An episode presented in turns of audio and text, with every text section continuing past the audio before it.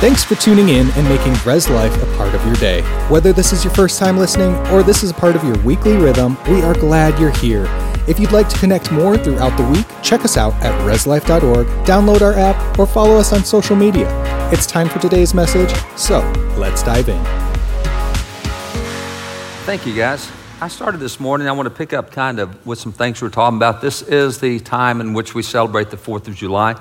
This is that birthday time for the nation and talked this morning about a guy named Benjamin Rush, one of the signers of the Declaration, and how he talked about blessings. Some of the greatest blessings are things we often take for granted. And there's probably no people on the face of the earth that have more blessings they take for granted than what we have here in the United States. And so, the various blessings that we have here, we looked this morning at the fact that we are now celebrating 247 birthdays as a nation. Nobody else has come close to that. The average for any nation over the course of history is 17 years. So we're sitting at 247, but we're not real appreciative of that because we're just used to it. This is what happens every year. So when you look back at that, Alexis de Tocqueville is the guy who first gave us the name American Exception. Said America's the exception. They're not, they're not the rule. They're not like everybody else. They're a little different. And so this morning we looked at some of the principles that caused that, but tonight I want to look at some of the people who caused that. So when you look at American exceptionalism, here we are with something the rest of the world wishes they'd have. And a good question to ask is who are the leaders responsible for this? And maybe it's fair to go back and say, well, how about those who led in the creation of these documents that have guided us for two and a half centuries? How, how about people like George Washington, Constitutional Convention, father of the country? How about folks like John Hancock, big part of the Declaration? Folks like John Adams, who was part of the Bill of Rights as, as well as Declaration Constitution. And, and those are all good names. Here's what I find interesting. In 1818, John Adams received a letter. Now, 1818, this is 42 years after he signed the Declaration of Independence, so he is an old man. 42 years after having signed that, he got this letter in 1818 from Hezekiah Niles. Hezekiah Niles was a young man. We could call him a millennial of that generation because he was younger. He grew up, he was born in the American Revolution. He didn't see any of the stuff that led up to it, what was going on. But he's writing a history book. And he wrote Old Man Adams, and the history book he did came out in 1822. It's called Principles and Acts of the American Revolution. It's a really good history book. But he wrote Old Man Adams and said, You know, I wasn't there for that. I'm writing a history book about it, but I wasn't there for it, and you were. And I'd really like to ask you some questions. And so he asked some questions, and the principal question he said was, Who's responsible? Where'd you get your ideas? I mean, you guys came up with something that's so different from everywhere else. Where'd you get those ideas? And that's a brilliant question. Where did you get those ideas? And John Adams said, Well, if you want to know where he got the ideas, he said, right up top, I'd put the Reverend Dr. Samuel Cooper. And of course, there's the Reverend Dr. Jonathan Mayhew, and, and you've got the Reverend George Whitefield. Oh, don't forget the Reverend Charles Johnson. He starts going through and listening to preachers. Now, we might have heard of George Whitefield, but the chances that we know any of these other preachers at all, slim to none. We don't study preachers today in history. We don't study Christian leaders per se. And not only do we not study we don't study pastors whether they're white or black. I mean, who in the world is Richard Allen or who's Absalom Jones or who's John Marrant or Lemuel Haynes or who's Harry Hoosier? We don't know. These are new names for us. Let me just take Harry Hoosier for a minute. Harry Hoosier is part of the Great Awakenings. And the Great Awakenings, you think of, well, that's George Whitefield, and that's John and Charles Wesley, and that's all these great names. And they had massive crowds. They would get 10, 20, 30,000 people in a cow pasture, and they would preach to them outdoors. Just amazing stuff. And one of those guys was Francis Asbury. And Francis Asbury, he talked about the fact, he said, Well, you know, I've got large crowds. He said, But Harry draws larger crowds than we do. Wow, that guy has bigger crowds than the other guys. And Benjamin Rush, he went to his meetings, and Benjamin Rush said, He's the greatest orator I have ever heard. Benjamin, you're running around with Patrick Henry and all those other great. And he said, No, no, no. Harry is the greatest orator I've ever heard. Now, Harry's ministry was largely to what we would call blue collar folk. They were the woodsmen, the frontiers, the explorers. They were rough and tumble guys. They fought a lot, they cussed a lot, they drank a lot, and they were the guys who opened up as we started moving west. But as they would get converted, their behavior would change, and they weren't the same. And they didn't drink as much, or cuss as much, or fight as much. And so Harry's ministry was largely along the East Coast. It wasn't out in, in the wilderness areas, on the East Coast. And he preached in Philadelphia and Delaware and Jersey, etc. But as America started moving west, 1806, 1807, 1808, we're, we're moving west all these frontier guys are going west with America, and, and they want to be out there. This is what they do. This is what they love, is pioneering new ground. So as they go west, these explorers get out there, and a bunch of Harry's converts come as well. And these other woodsmen, these other trappers, they look at Harry's guys and say, Man, those guys sure act different. What's up with them? The answer was, They're a bunch of those Hoosiers. It was the Indiana Territory. Oh, the Hoosier State. I wonder how many people in Indiana know that they've been named after black evangelist. Probably not. Now, it might seem that if you had a state named after you, you might show up in somebody's history book somewhere. We don't hear anything about that at all. I mean, Harry Hoosier's completely. gone. What we hear today is, oh, you know, the American founding, all a bunch of white guys. Oh, they're right. That is a bunch of white guys. These are the guys that we celebrate, 4th of July, signing the Declaration. And by the way, this painting was done in 1821. It was not done in 1776. It's 45 years after they, they did this. These guys look awful young there to be 45 years later. So if they paint this in 1821, how'd they know what the guys looked like? Because we didn't have cameras back then. There wasn't any way of, of doing a flashback to 1770. Here's the deal. If you in America did something very significant, if, if you were a governor, if you signed the Declaration of the Constitution, if you were a great general, if you're a great preacher, they did a portrait of you. They did a painting. If you were really significant, you got a painting. And so what happened, 1821, when John Trumbull did this painting, he collected all the portraits of these guys done decades earlier, got them all together, and he painted this. Now, this actual painting hangs in the Capitol. It's 20 feet wide, it's 14 feet high. It's like a life-size painting of these guys. So he used those portraits, and that's how we know what they look like because they had paintings done when they were much younger, when they were significant. Yeah, but you know what? We also have paintings of Harry Hoosier. Now, how did we get a painting of Harry Hoosier? Because he was really significant. We did paintings of significant people back then. And that's the interesting thing is we have so many paintings of so many black folks that we just don't even know today, have no clue who these guys are. And it's not because they didn't do significant stuff. That's why they were painted. Now, you know, I, I, can take you over here. Up top is Richard Allen, and, and, there's Benjamin Banneker on the right side, Jack Sisson on the bottom right, kind of like an early SEAL team guy. John Chavis to the left. Coming up, you see Harry Hoosier above that is Peter Salem. And I just keep going. They're painted because they did significant things in American history. As a matter of fact, take this guy on the bottom left here. See the guy on horseback right there? That guy is named Wentworth Cheswell. Wentworth Cheswell is out of New Hampshire. Now, you know about the midnight ride that Paul Revere made in Massachusetts. Well, Wentworth Cheswell made the same ride in New Hampshire. He went around New Hampshire saying, Guys, get up, the British are coming to arms, to arms. And so he made that same ride. And, and Wentworth Cheswell was an elected official. He was elected in New Jersey or New Hampshire in, in 1768. This is one of the documents we have of him. He's a judge at this point in time. But it's interesting that he not only was elected office in 1768, he was reelected to office for 49 years and held eight different political positions. Now, that's a black guy being elected in a white town. Well, what's all this racism?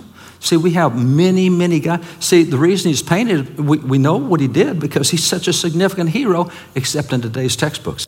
It's not that we don't have great heroes, we just don't study them today at all. And so when you look at a guy like Wentworth Cheswell, as I mentioned this morning, he wasn't the first black man elected in America. Way back in 1641, Mathias de Sousa was elected in a white community in Maryland, became part of the state legislature in, in, in 1641. Now, also, by 1876, we had 1,000 blacks elected to office in America. As I mentioned this morning, if you take a nation like Great Britain, which it seemed to be really good on race, they did not elect their first black person to office until 1987. And with Russia, it was 2010. And we've been doing this since 1641, and somehow we're the bad guys in all this discussion on race.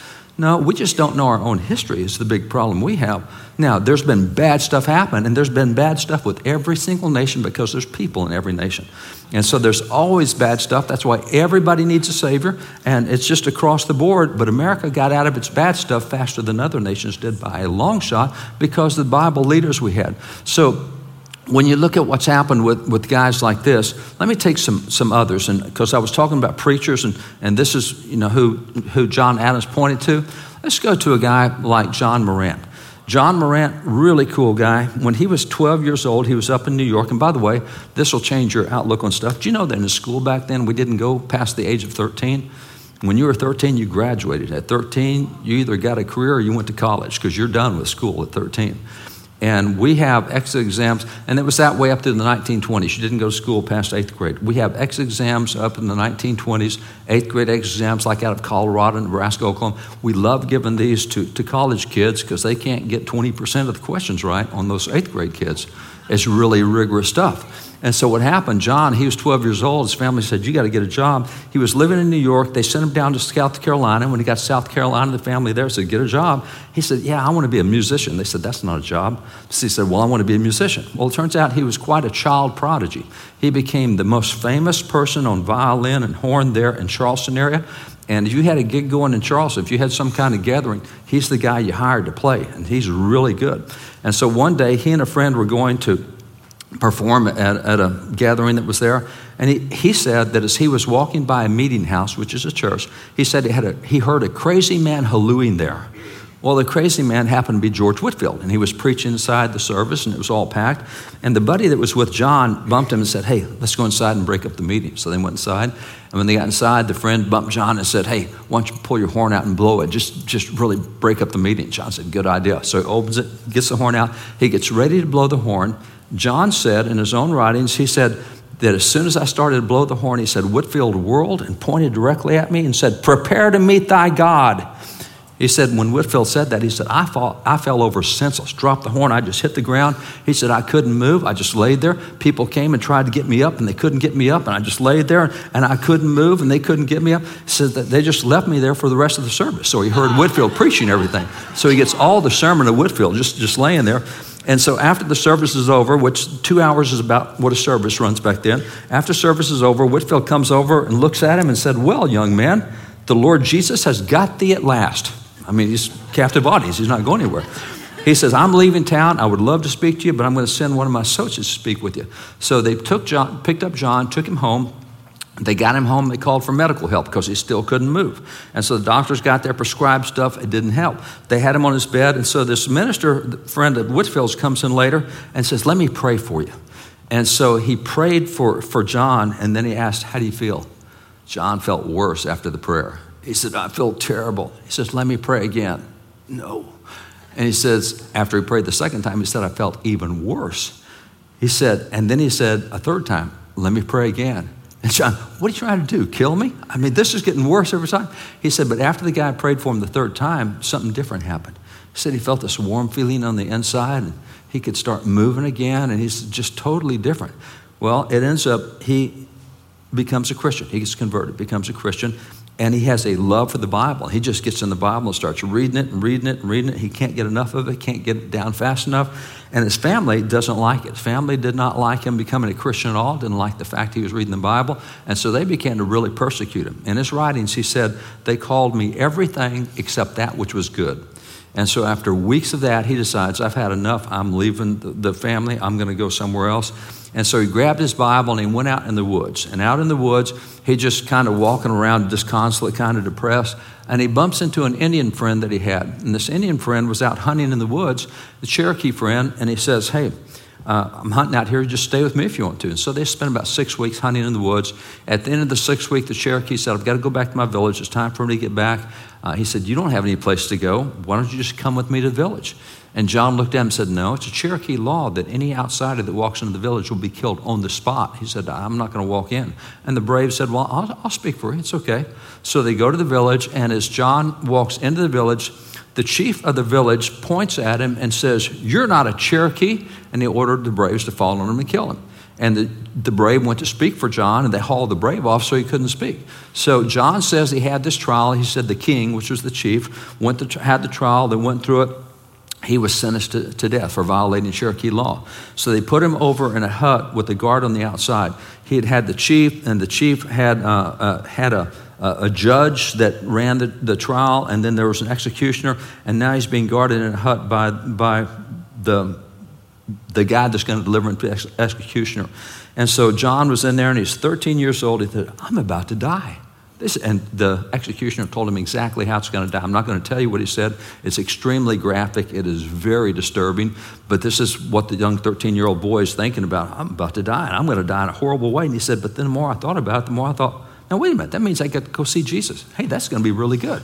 So he was in that hut by himself at night, and he started just praying and praising, singing, talking to Jesus, praying.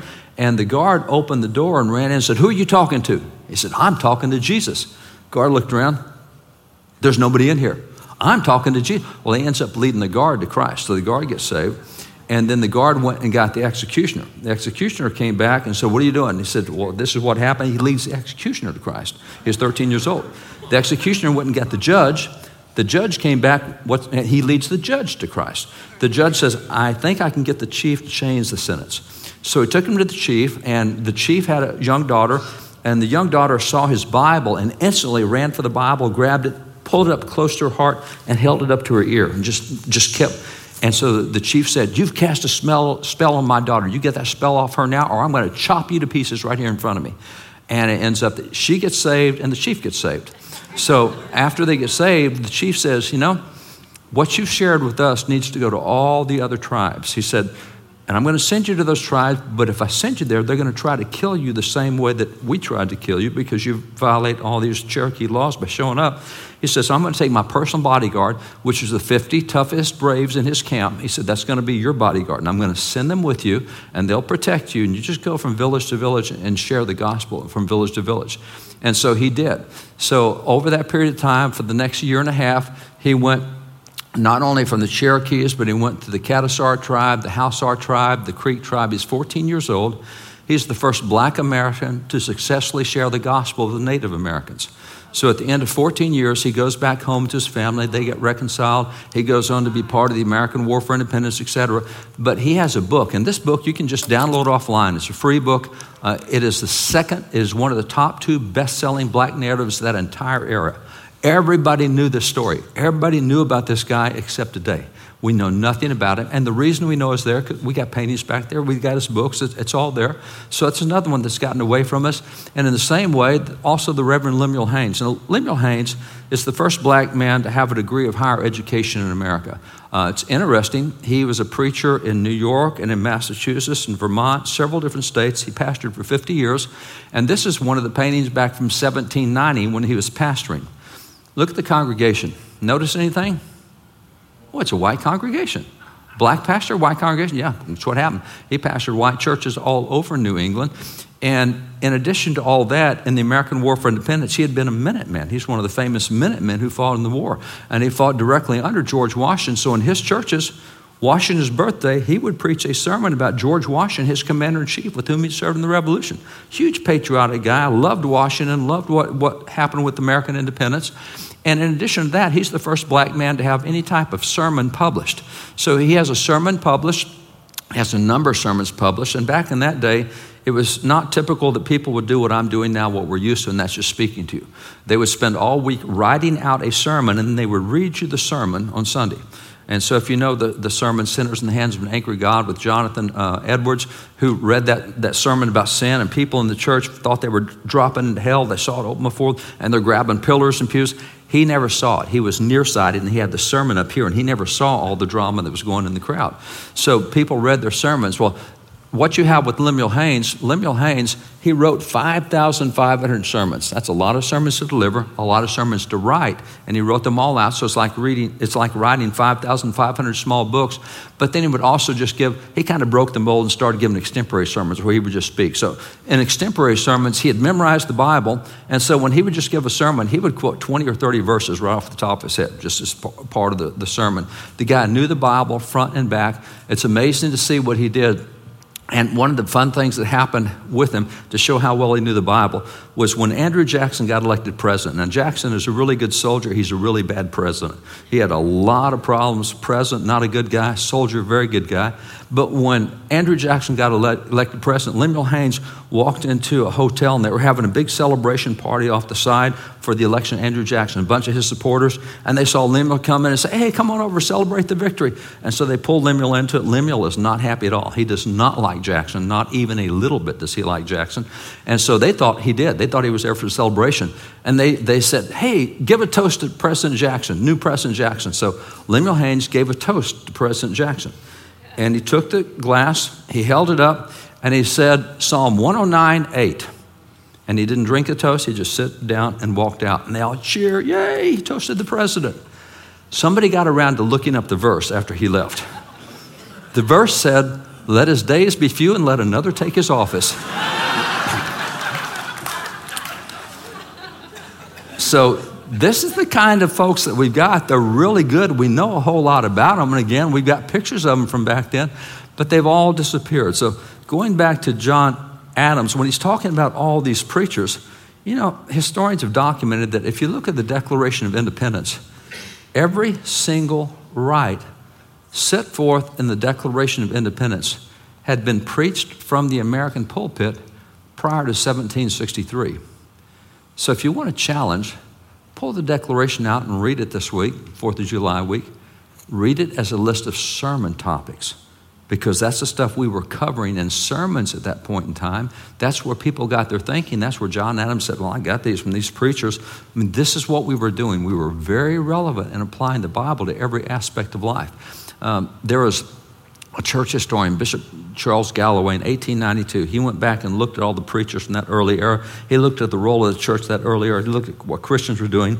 And this is the way he described them, looking back into the founding of America, what we celebrate this week, looking back. And he described them in 1892. This is what he said He said, Mighty men they were, men of iron nerve and strong hand and unblenched cheek and heart of flame. He said, God needed not reeds shaken by the wind, nor men clothed in soft raiment. He needed heroes of hardihood and lofty courage. And such were the sons of the mighty who responded to the divine call. These were guys that had a lot of backbone, and they stood and they stood firm and they stood clear. And there's a lot we can point to with that. If you take the first four battles of the American War for Independence, top right is Lexington, top left is North Bridge at Concord, bottom left is Road to Boston, and bottom right is Bunker Hill, Battle of Bunker Hill. You take those battles, it's interesting that in the first battle, the Battle of Lexington, 700 British come to town. They're after the people's arms and ammunition and, and storehouses. And 73, we're told in our textbooks that 73 courageous uh, Americans went out there to face the 700 British. Well, that's not quite the story. And, and by the way, let me just point out that in that period of time, everybody's got a single shot musket. So it would not have mattered if we'd had SEAL Team 6 on, on our side, we still would have lost that battle. When you've got 700 guys firing at 73 guys, and everybody's just got one bullet at a time, and it takes you, you only shoot two to four times a minute, it takes you from 15 to 30 seconds to reload, it's a big advantage. Well, what happened was it wasn't 73, quote, Americans that went out, it was Reverend Jonas Clark who took his church out and said, Hey, defend the town. Do not let the British violate our rights. They were led out by Captain John Parker, who was the deacon of the church. He had been organizing them and helping them understand. He said, Pastor Clark's been telling us that there's just wars and unjust wars. And he went through biblically. He said, Now, what we're facing here is it will not be a just war if we start it you have to let them fire first. And so if you ever go to Lexington Green, you'll see the, the statue of John Parker with the famous quote says, Don't fire unless fired upon. But if they mean to have a war, let it begin here. That's what Pastor Clark had been preaching in his sermons. So Deacon Deacon Parker takes the 73 guys out, they line them up, and they stand there and say, We're, we're just not going to let you take our stuff. It's just not going to happen. That's when the British fired, and that's when 18 Americans hit the ground that morning because we're not firing back till after they've started something. So 18 Americans hit the ground, no British hit the ground. Well, about three hours later, you have the battle at North Bridge at Concord because this is where the British were headed was to Concord. But when they get to North Bridge, they find 400 guys out there meeting them, except it wasn't 400 guys.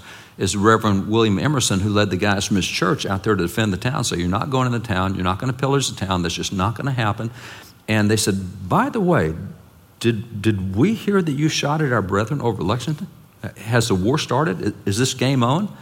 And so at that point is where we fired the first shots. That's where two British hit the ground, and they said, This is not good. We just faced 73 guys. We have 700. That was okay. We faced 400. We have 700, but the trajectory is going the wrong way. If they keep showing up, we're going to have serious problems. So the British turned around, did a fast march back to Charlestown outside of Boston, about 16 miles going back. And what they feared came upon them. It's what Job says, Job 125, that which I feared has come upon me.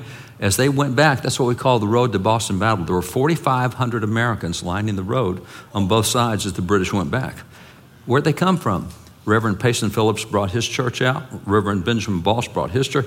It was congregations defending. So you will not do this. This is what we were teaching at that point in time. All these biblical aspects of how this works. God is very familiar with government. That's his institution. He's very familiar with all the things that were going on. And then the, the fourth battle here, the Battle of Bunker Hill, Reverend Joseph Willard said, I've got two companies here at the church. We'll form two companies, go over to Bunker Hill, we'll join the rest of the churches to defend Boston. And that's what the Battle of Bunker Hill was. So if you look even at the first four battles that we have, it literally was led by churches. It was churches being the ones to save the community, to defend the community, to stand up for the rights. And that's the way we've done it. So when you look back at these signers of the Declaration, then we go to the signers of the Constitution. So this is some 11 years later. They have come up with documents that, again, 247 years, that's unbelievable. Where'd they get their ideas? Because no other nation has come up with ideas we came up with. Where'd they come from? That was a question asked by political science professors at the University of Houston. They said, where did they come up with their ideas? Because it wasn't being done in France, it wasn't being done in Spain or Portugal or Italy or where these guys come up with ideas? Because nobody else was copying them at that time. And so they decided that if they could read the writings of the founding era and see who the founders quoted, they would know where their ideas came from. That's a brilliant thing. If I followed you around all day with a smart device and at the end of the day went back and heard who you quoted, I, was know, I would know who's important to you by who you're quoting throughout the day. So what they did was they took 15,000 writings out of the founding era. They went through those 15,000 writings and in those writings, they look for quotes. Now, the report I'm telling you about came out as a book. It's a great book to have and read. It's called The Origin of American Constitutionalism. Where did our Constitution come from? What was the origin? What were the ideas? And so, what they did was they went through those 15,000 writings. They found 3,154 direct quotes in those writings. And they took every quote back to its original source. It took them 10 years to do the research. At the end of 10 years, they took it all the way back and said, Well, we now know where the ideas came from. They said in that founding era, the number one most cited individual was Baron Charles Montesquieu.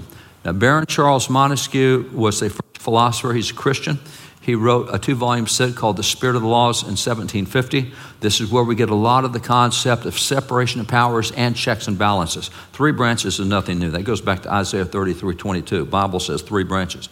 What happened was the checks and balances stuff, this is what came out and several other passages that had not been considered. Governments back then had branches, they didn't have checks and balances. Well, America came up with that, and this is the guy we point to for a lot of that. So he's the number one most cited individual, 8.3% of all of those quotes. The number two most cited individual is Judge William Blackstone. He did a four volume commentaries on the laws. And as a matter of fact, Jefferson said that Americans read, American attorneys especially read Blackstone's the same way that Muslims read the Quran. So that's the second most cited source. The third most cited source is John Locke. He's a philosopher from Great Britain. He wrote two volume, He wrote a, a book called The Spirit of Laws. The, the, excuse me. He wrote a book called The Two Treatises of Government. And the guys who wrote the Declaration, Richard Henry Lee is the guy in Congress who said we should have a declaration. He signed the Declaration. Richard Henry, Richard Henry Lee said, "quote We copied the Declaration out of Locke's Two Treatises of Government." That's interesting. So those are the three most cited individuals. The single most cited source was the Bible. 34% of all of their political quotes came out of the Bible. 34%, that's four times more often than Montesquieu, four times more often than Blackstone, 12 times more often than Locke. And by the way, that book by John Locke, The Two Treatises of Government, it's less than four inches thick. It is less than 400 pages, it's less than an inch thick, it's less than 400 pages long. And John Locke references the Bible over 1,500 times to show the proper operation of civil government. Now, if we put our hands, heads together and said, let's name all the Bible verses we know in government, maybe we come up with a dozen. We don't come up with 1,500. And that's what is in that book. So, this is the source of the ideas that made us so different. Where do we get these sources? Again, it goes back to this is what we've been taught in the pulpit. So, once we get the Constitution done, we now have to get the Constitution ratified. And getting the Constitution ratified, um, that's you got to send it to the state. So if you're going to ratify the Constitution, where do you send it to? Send it to the state capital, all the 13 states. And it's not what happened. If you're in Connecticut, if you're in Massachusetts, if you're in North Carolina, the ratification conventions to ratify the U.S. Constitution were held in churches. That's where we gathered to ratify the Constitution. Yeah, and then in each state, you also had to choose delegates to ratify the Constitution. It's not the state legislature. You choose delegates from across the state, the people elect them, and 44 of those delegates were preachers. They were ministers of the gospel. I mean, this is, this is where we get our documents. This is where it goes back. This is not disputed, it's just not known. Uh, you know, why, why didn't we teach critical race theory 30 years ago? Because we still too, knew too many of our heroes. We still knew too much of what was going on. But we don't now, so we can teach all sorts of stuff now. So this is where the, the stuff happened. And once we get the Constitution in place, the next thing we do is we add a Bill of Rights. And if you look at that Bill of Rights, this is what gives us those inalienable rights we talked about this morning 14, 15 different inalienable rights in the Bill of Rights. There's only two signatures at the bottom of the Bill of Rights. Now, one of them is John Adams, Vice President of the United States. The other is Frederick Augustus, oh, he's the Reverend Frederick Augustus. He's a pastor. He's a pastor from New York. He was a Speaker of the House of Representatives. And it's amazing how many pastors served in that first Congress that gave us the Bill of Rights. These guys gave us the First Amendment because it guaranteed our free exercise of religion. It says absolutely nothing about separation of church and state. Look it up, find it. It's not even there. So we've been told separation is what they wanted. What they wanted is free exercise of religion. I mentioned this morning that is turning around. Um, in the last 60 years of religious liberty cases, I told you we've been involved in 13 cases. Usually, for the last 50 years, we win a religious liberty case every eight to 10 years. In the last four years, we won 13 religious liberty cases the Supreme Court. We won two on Thursday and Friday this week that are massive. Media's not talking about it. Things are so different now from what they have been. The court has said, you know, we, the court said we got it wrong in 7,300 previous anti religious decisions. We're now changing back to where it was. We, that's why in Texas right now, we're passing a bill in Texas to put the Ten Commandments on every public school classroom in the state of Texas.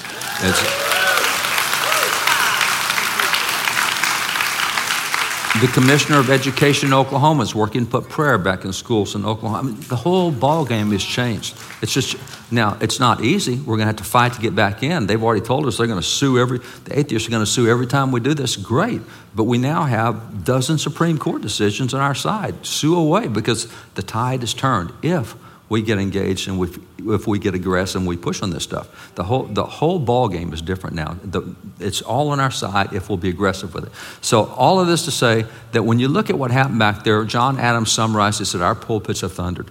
And when you look at the sermons from back there, there is no question about them. They addressed relevancy in a way that we hardly think of today. I want to take you, we, we have thousands of these old sermons. I'll just show you some of them. This is a sermon from 8, 1755. This is by the Reverend Dr. Samuel Cooper, one of the guys that John Adams mentioned. It's a discourse or a sermon on Revelation 15, verses 3 and 4, occasioned by the earthquakes in November 1755. What is that? Boston didn't have earthquakes. They did then, and it was a whopper. And so what's happening is everybody's talking about the earthquake. Well, our belief was whatever people are talking about, let's show how the Bible applies to that. So he did a sermon showing what the Bible says about earthquakes and what you can learn from that lesson. What co- all of that was what he covered, and it's what people are inquiring about because they're thinking about this big issue. And you'll see that what we did is whatever was in the news, we took and said, "Here's what the Bible says about that." We made the Bible relevant to every aspect of life. So we have so many sermons on natural disasters, floods and fires and earthquakes and tornadoes and whatever. Uh, this is a sermon. Comets at the bottom. Two sermons occasioned by the late blazing stars. Really? Sermons on comets? Oh, yeah. Astronomy was a big topic. There are so many sermons on discovery of new planets and solar eclipses and lunar eclipses and, and comets and whatever. And you'll find that the early, the early astronomers, whether it's Kepler, or Copernicus, whoever, they were theologians. It was the theologians who were so good on astronomy. That's where the early field came from, was theologians. You find the sermon, The Infirmities and Comforts of Old Age, probably not a super popular topic but everybody's got to deal with this. So we dealt with aging sermons. This is a sermon on religion and patriotism, the constituents of a good soldier. It's a deployment sermon. War is always part of any nation's legacy and history, and you have to deal with it. And we had lots and lots of sermons because, boy, are there a lot of warriors in the Bible. Hebrews 11, our, our Faith Hall of Fame, is filled with a lot of warriors. So God has a lot to say on war and warriors. This is a sermon, relation of the medical profession to the ministry, a sermon delivered in West Church, Boston, 1854. Healthcare? What's the Bible say about healthcare? Let me take you back to Abraham. If you remember Abraham, we're introduced to him in Genesis 11, and then remember Abraham had his sons Isaac and Jacob, and, and from Jacob he has Rachel and Leah, and from there come the 12 sons. This is the 12 tribes of Israel, so the 12 sons. And of all the 12 tribes of Israel, the single son who gets the most attention is Joseph. Joseph is sold into slavery and they haul him off, and everybody thinks he's dead, but Joseph still lives over here in Egypt, but nobody knows that. And so they haul Joseph off, and Joseph eventually becomes number two in the land in Egypt. But nobody back home knows that. They all think he's long gone and dead. And then that great famine sits in. And when that famine sits in, they need food, and Egypt's got some, so let's go to Egypt. Eventually, Joseph gets reunited with his brothers. He's talking to them and says, Hey, is dad still alive? Hadn't seen him in decades. How's dad doing? So he gets go back home and he sees dad and he says, Hey, I've got a good spot in Egypt. Why don't you come with me? I'll take care of you there. So they load up all the folks and they move to Egypt. And that works out really great. They're, they're in Egypt and things go really well for them until the Bible says a Pharaoh arose who didn't know Joseph and then all the Israelites end up in slavery. And they spent the next 400 years in slavery until God said, I've had it. This is it. I'm getting them out of slavery. So he sent Charlton Heston to deliver them from slavery. And once sent Moses to deliver them from slavery. And so Moses leads them out. You remember the 10 plagues and the, things that happen. And he wipes out the Egyptians at the Red Sea. And he leads the people with a pillar of fire and a pillar of cloud. And he gets them out to Mount Sinai. He gets them out to the mount.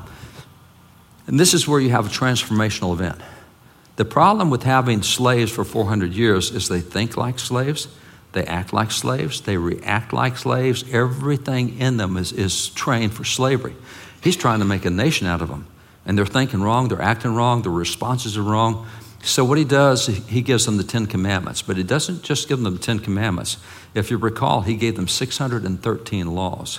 The 613 laws, including the Ten Commandments, 613 laws he delivered include everything any nation will ever need to deal with immigration, criminal justice, economics, you name it. And that's how Israel went from being a nation of slaves to being the greatest nation in the ancient world because God gave them everything, including a big, long health code. He said, This is what your health code's supposed to look like. There's a great book done in 1961 called None of These Diseases, which goes to the health code of the Bible. So we had all sorts of sermons on things like, like um, health care. This is a sermon, character intensity, the property tax is delivered by Reverend Glover. Property tax? Yeah. The Bible talks about estate taxes, inheritance taxes, capital gains taxes, minimum wage, progressive taxes, flat taxes. It talks about all sorts of taxes Economics comes out of the Bible. The free market system was started in America the last thousand years. All the nations had it. We did it in America in 1627 based on five Bible verses. You'll find them recorded in the writings of the governors that did it. But it's 1 Timothy 5 8, 2 Thessalonians 3 10, Matthew 20, Luke 19, and Matthew 25. It's the basis of the free market system. And people say, oh, we don't want free market, we want socialism. Well, Bible talks about that as well. And you can see the results of it even in the Bible. But you also see the results of the free market, which is what we chose. And that's why we've been the most prosperous nation over the last two and a half centuries. If you look at sermons, not only economics, this is a sermon on the sinfulness, pernicious nature of gaming. 1751, this is a great awakening sermon done to the legislature of Virginia on what the Bible says about gambling and lotteries. Here is one sermon, a good law, sermon on the liquor law of Massachusetts, 1852. Last week, the Massachusetts legislature passed this law on liquor. Let's see what the Bible says. We look at the Bible. Okay, based on what the Bible says, that is a good law. So we looked at public policy through the lens of the Bible. Did the legislature get it right? Same way with this injustice and policy of the slave trade. It was the church who led out on this whole concept of fighting slavery. Yes, there were stupid Christians on the other side, but the church itself led in the right direction. You have this also marriage scripturally considered on the occasion of the new law of marriage coming into operation. This is New Hampshire, 1837. Legislature did this last week. What does the Bible say? Okay, that's an acceptable law. Again, we were looking at things through a biblical lens. The higher law, fugitive slave law, a sermon. This is a sermon Fugitive slave law came out in 1850.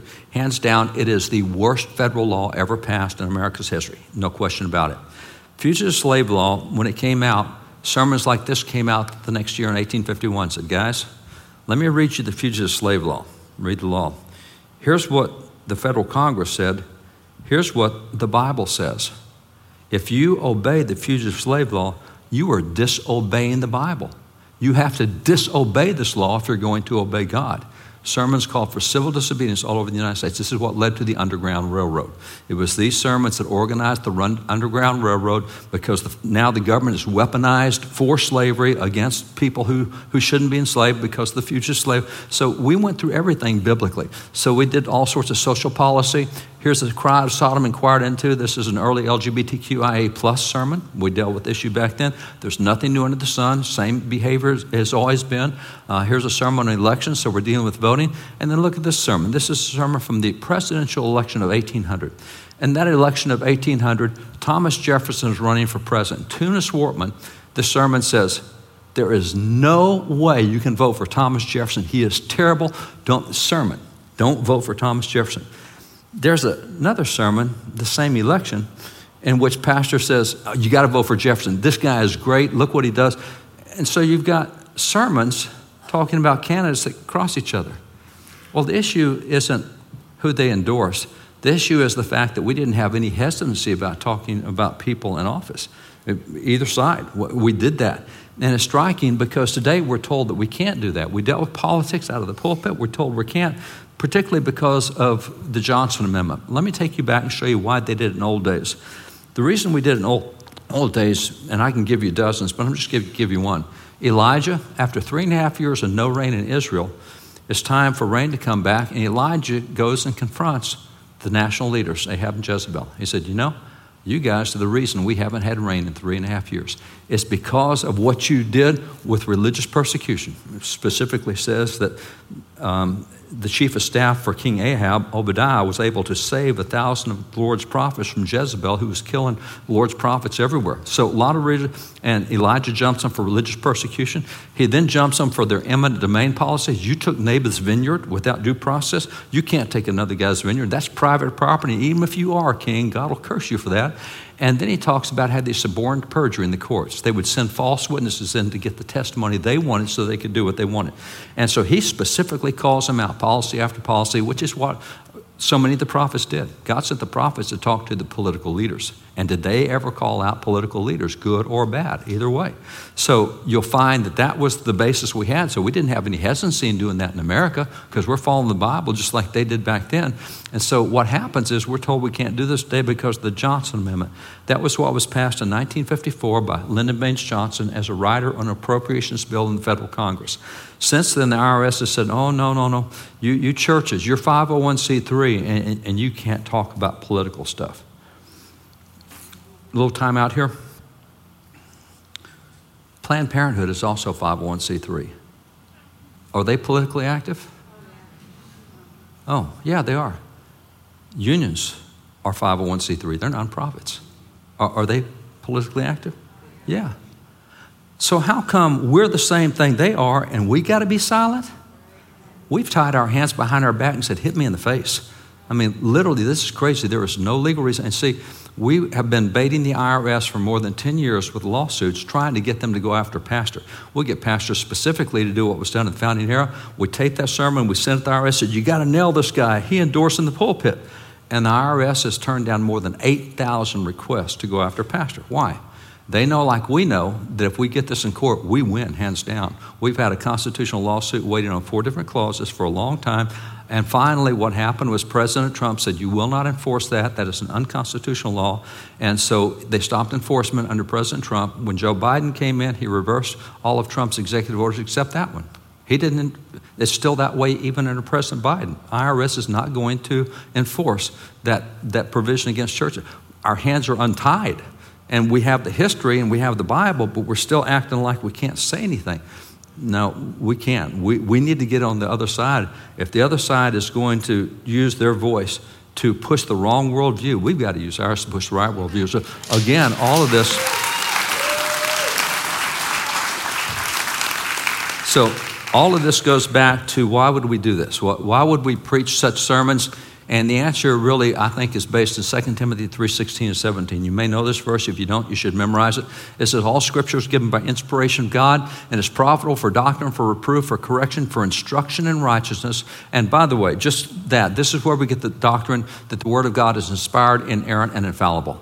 In my opinion, that is the most important doctrine in the Bible because that says God's Word is true. And if God's Word is not true, then you got to start picking and choosing which doctrines you're going to have. So you have to start with God's word is inspired, it's inerrant, it's infallible. Then the next verse tells us why God gave us the scriptures. Verse 17 says, that the man of God may be complete, thoroughly equipped for every good work. And the word every is a really big word. And if you look, we used to believe the Bible did apply to everything, those topics I've showed you. You know, try, try to find Christians talking to one another on those issues today on our, on our social media, anywhere else. We don't know what the Bible says about all these issues we face, but we did in previous generations.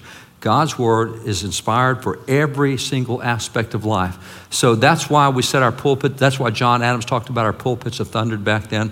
And so, how about today? Where are we? Well, Every one of these issues that's popping up on the screen, I chose specifically because it has been in the news in the last 24 months. Since the last election, this stuff has been in the news.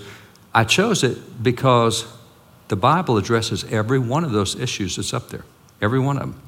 But today, only 6% of Christians can put a Bible verse to those issues. We have the lowest biblical literacy in polling history. We've been polling in America for 120 years. This is the lowest it has ever been from a Christian standpoint. The American Bible Society does an annual State of the Bible report. Two years ago, we found that 25 million Christians that year stopped reading the Bible and they no longer even open the book. Last year it was another 3 million. In two years, we've lost 28 million Christians that don't even read the Bible at all. Statistics show that right now, only 9% of Christians read the Bible on a daily basis, and only 6% of Christians can apply scriptures to what's going on in the news. We have to individually get back to knowing the Bible, reading and studying the Bible. Don't let people talk you into it's a spiritual book. No, no. No. It's a book for economics, it's a book for astronomy, it's a book for everything, education, doesn't matter. It is, excuse me, it is every aspect of life. So 6% of Christians is all that deal with it now. And if you'll see the chart, what's happened in the last 20 years, the people, the percentage of professing Christians in America has dropped 20 points. Uh, we're down now, right now it's at 62%, and 20 years ago it was at 82%. So only 62% of Americans profess to be Christians now. And doing polling on that group that left the church, we say, Why did you leave the church? And two out of three say because it lacks relevancy. I don't get anything that applies to what I face in a day to day situation in life. That's our problem because God gave relevancy to the scriptures. We have to help other people see it and know it and understand it. So what happened? It's a change that we had. Uh, I'll finish with this last, last verse, but the Great Commission, you know what the Great Commission is? Matthew 28, 18 through 20. It says, All authority in heaven and earth has been given unto me. Therefore, go and make disciples of all nations, baptizing them in the name of the Father and the Son and the Holy Spirit, teaching them to obey everything I've commanded you. Now, what happened was the Great Commission was pretty much reinterpreted in the 60s. If you look at church history, it started in the 20s, but not by the 1960s, we reinterpreted that and said that is a, that's an evangelism mandate. Jesus wants us to go get everybody saved, and he does. He wants us to get everybody saved, but this is not an evangelism mandate. He said, You go make disciples of everyone. You teach them the right way to think in all these areas. And that's what he spent three and a half years doing with his disciples, trying to get them to think right. It's all about discipleship. That's what the Great Commission is about, is discipleship. And significant when he says everything, just take that verse. He said, Teach them everything I've taught you. You know what that would include? That would include right off the bat. Jesus has a teaching in Matthew 19 about no fault divorce. He also has a teaching that on the definition of marriage. No fault divorce would trigger a lot of people today. Jesus has 15 verses. It triggered Peter. Peter said, Lord, that's really too hard. That's not what Moses, Moses allowed us to have a divorce for any reason. Jesus said, it wasn't that way from the Father. So, a teaching on that, man, that'd be a hard teaching to give today, but that's what Jesus taught. He said, You teach them everything I've taught you. Definition of marriage out of Luke 19, reward profit makers. This is what we call capital gains. Jesus said, If somebody can make a profit, you need to give them more and more. And if they can't make a profit, you need to take away from them and give it to the one who can make a profit.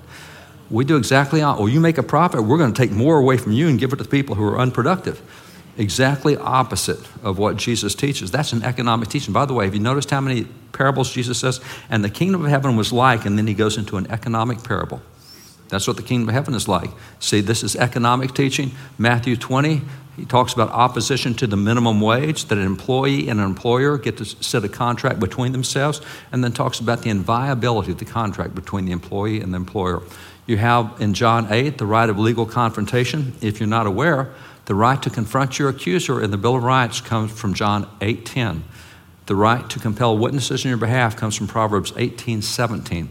The right to testify in your own defense comes from Acts 22:1. Those are things that go back to the Bill of Rights. We don't know them today, but they were there originally. They're still in the Bible. And so this is what we need to do is we need to disciple people, help them know everything they taught us, and then the Bible is relevant to all aspects. It's no longer just a spiritual book, it's an educational book, it's a marriage book, it's a family book. Anything you can think of, it deals with it. That's where we've got to share that with others. So I'll close with this. If it had not been for the role of the church, there would be no America today. It's just that easy. All you got to do is go back to John Adams and what he had in that conversation with Hezekiah Niles, and you look at the sermons and the other things. The church is the reason we have it today. And if the church is going to back out, then we're not going to have it much longer. This does fall in our hands. A secular philosophy will not provide stability, it will not provide prosperity, it will not provide freedom. It has to be a biblical philosophy that does that, and that's what we've had for all those years. And by the way, that individually goes to each one of us. If you do not read the Bible daily, I challenge you to do so, but I challenge you to stop reading it as a spiritual book. Read it as a very practical book. See what you can learn in lessons, see what news stories you can apply it to. Just look, stop looking at it as only pertaining to my salvation, my spiritual growth. It has to do with your thinking. That's worldview. If you do not know God's Word, start there. This is what we used to teach in public schools. The first public school law passed in America was to make sure every kid in America could read the Bible. In 1844, we have a unanimous Supreme Court decision, 8 0, that said if you're going to be a public school, you are going to teach the Bible. We won't have a public school that won't teach the Bible. We don't know that part of our history. It was very common for kids to memorize in first and second grade the entire Gospel of John in first and second grade we had God's word in our hearts, and I don't have time to show you all the history on it, but let me just challenge you get back into God's word. And if you do not have that relationship with Jesus, you start there because you won't understand God's word until He gives you light inside with the Holy Spirit to be able to understand what's there. Thanks for listening. We hope you've been encouraged by this message. For more information, if you're in need of prayer or just want to connect with the community, go to reslife.org Follow us on social media or email us anytime at reslife at reslife.org. We hope you have a blessed day, and we will see you again soon.